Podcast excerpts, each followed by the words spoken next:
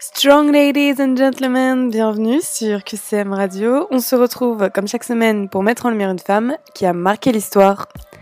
Aujourd'hui, Jimmy nous parle de Marie Curie et c'est tout de suite dans En voiture Simone. En voiture Simone.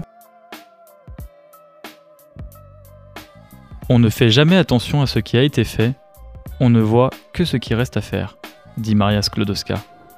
Plus connue sous le nom de Marie Curie, cette phrase est une véritable devise pour la physicienne. C'est grâce à cet état d'esprit qu'elle gagne le Graal pour tout scientifique, le fameux prix Nobel.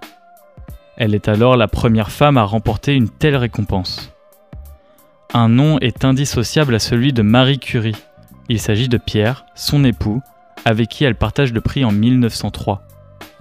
Mais avant d'être une grande physicienne, c'est avant tout une étudiante motivée. Cinquième enfant d'une famille patriote et très cultivée, la jeune Maria excelle dans ses études.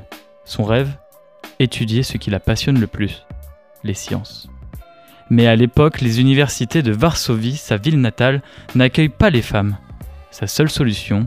Partir à l'étranger. Elle passe donc un pacte avec sa sœur aînée Bronia, travailler, gagner de l'argent pour pouvoir se payer des études en France.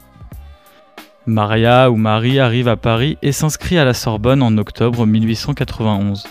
Mais la jeune fille va devoir faire face à un double deuil, celui de sa mère et de sa sœur. Cela implante en elle une détermination et une force considérables. Élève studieuse et dévouée, elle obtient une licence ES, sciences physiques avec mention très bien, puis une licence ES, sciences mathématiques.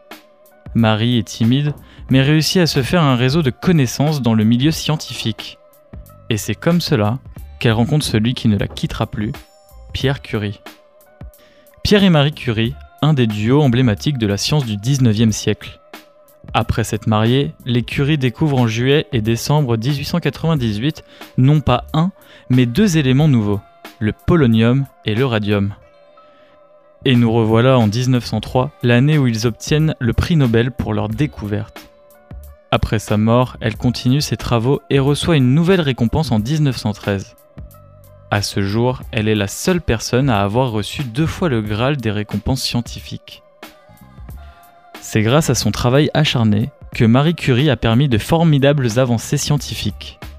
Elle reste l'une des plus grandes figures féminines de l'histoire des sciences.